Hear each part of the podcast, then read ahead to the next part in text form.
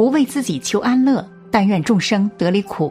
大家好，这里是禅语，禅语伴您聆听佛音，平息烦恼，安顿身心。最近有个新闻在网上引起了很多关注：江苏泰州警方捣毁了一处会所，但是没有想到的是，这个会所内所有的特别服务提供者都是男性，而顾客全部是女性。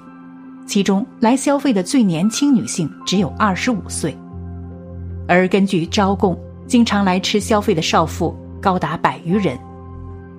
知情人说，这个会所的组织者是一对夫妇。起初，陈某只是一个普通按摩俱乐部的男性技师，金某则在陈某做按摩的时候见过他。长此以往，他们发展出了感情，最后住到了一起生活。在一起后。一直想一起做点小生意，不想再打工，想了半天就把自己的出路放在了提供特殊服务上。很快，他们就开了一家按摩店，招聘了七名男性技师，通过在网上发布消息来引诱女性在按摩店花钱。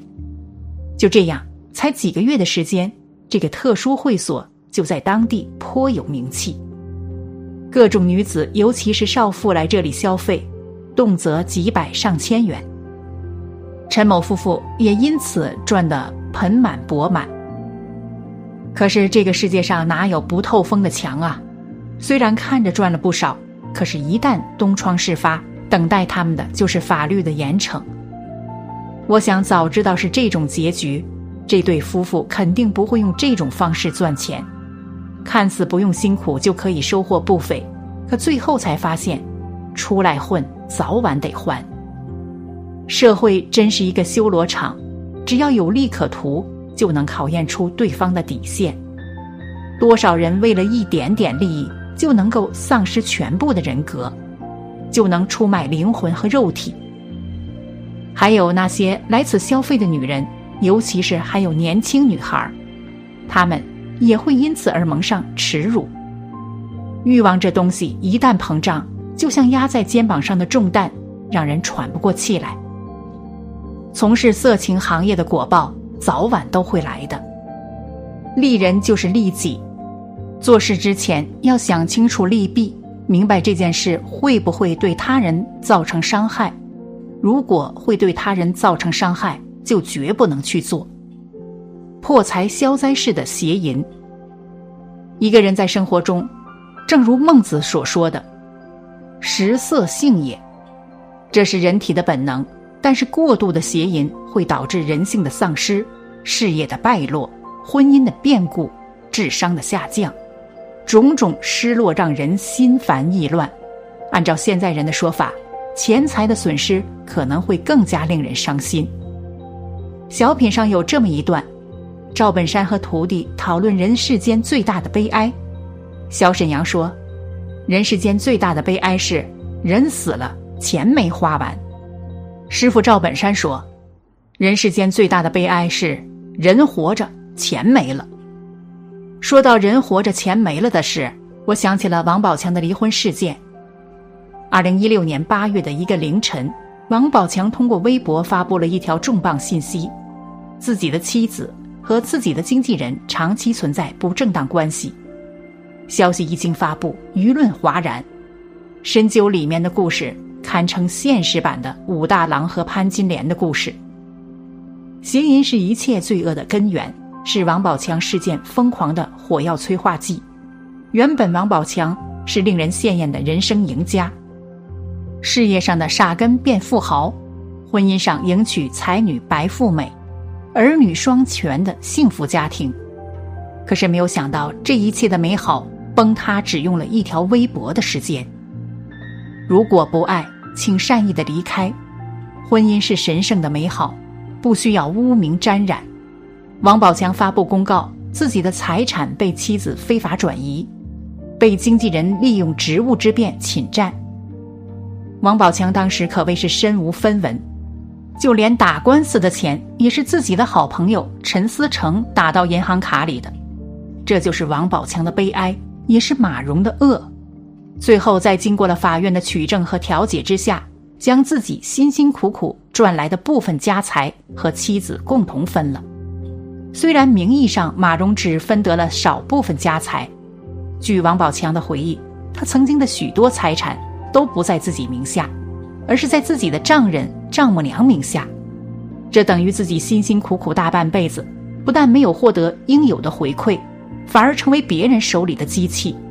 不过还好，只是赔了这些身外财物。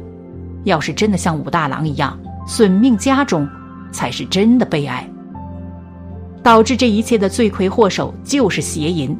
假如没有妻子的出轨，是两个美满的家庭和几个快乐成长的孩子，还有那家庭幸福的其乐融融。邪淫的出现，家庭支离破碎，感情就地割舍，一切走向了不可挽回的深渊。这恶名和笑料还将伴随一生。而且，即便在短期内你得到了钱财，这些钱财也是你命里带的。做不好的事只会减少福禄，如果从事正道，反而会比赚黑心钱增加福禄。等果报来临时，就之前赚的黑心钱再多也没用。十年前，我的老家有许多的歌舞厅，表面是唱歌跳舞的，其实是挂羊头卖狗肉，暗地里提供色情服务，顺着干敲诈顾客的事。当年几家生意最火的老板，都起家发财了。十年过去了，现在再看，早已冰火两重天了。其中一位老板。现在六十岁左右，目前还办着厂，欠银行和私人借款已经不知道多少了，早就资不抵债，已经在濒临破产的边缘。他本人是癌症晚期，家庭早就破裂，孤家寡人，有一儿一女，儿子混迹黑社会，被政府关过几次，现在还在监狱里面。女儿赌博犯法，给别人做情人。另一位老板现在五十来岁吧，色情歌舞厅被打掉以后，去外地承包工程，被骗了几十万，至今没收到钱。后来开过一家豪华酒楼，二零零五年夏天，正是酒楼生意最好的时候，突然一场大火把整个酒楼烧了个精光，损失两百多万，现在欠一屁股债，到处躲债。还有一位姓卢的女老板。年轻时候和老公开色情歌舞厅，赚了一百多万黑心钱，在我们当地导致很多起家庭悲剧。她自己倒是发财了，很快过上了有钱人的生活，但是好景不长，老公和歌舞厅小姐好上后，私奔了，她独自带着女儿生活。不久，他染上了赌博，数目越来越大。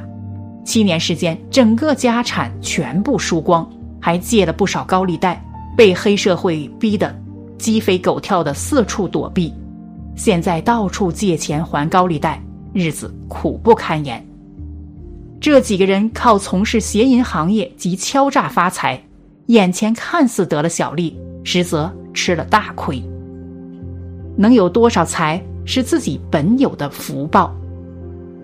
不以这种方式做正当行业，一样能赚到；以不正当的方式，并不会多赚一分，还附带着背上一身的恶业。从来财是凶入凶出的，来的不干净的钱，也必定去的不轻松。好了，本期的视频就为大家分享到这里，感谢您的观看。禅语陪您聆听佛音，平息烦恼。安顿身心。如果您也喜欢本期内容，请给我点个赞，还可以在右下角点击订阅或者分享给您的朋友。您的支持是我最大的动力。咱们下期再见。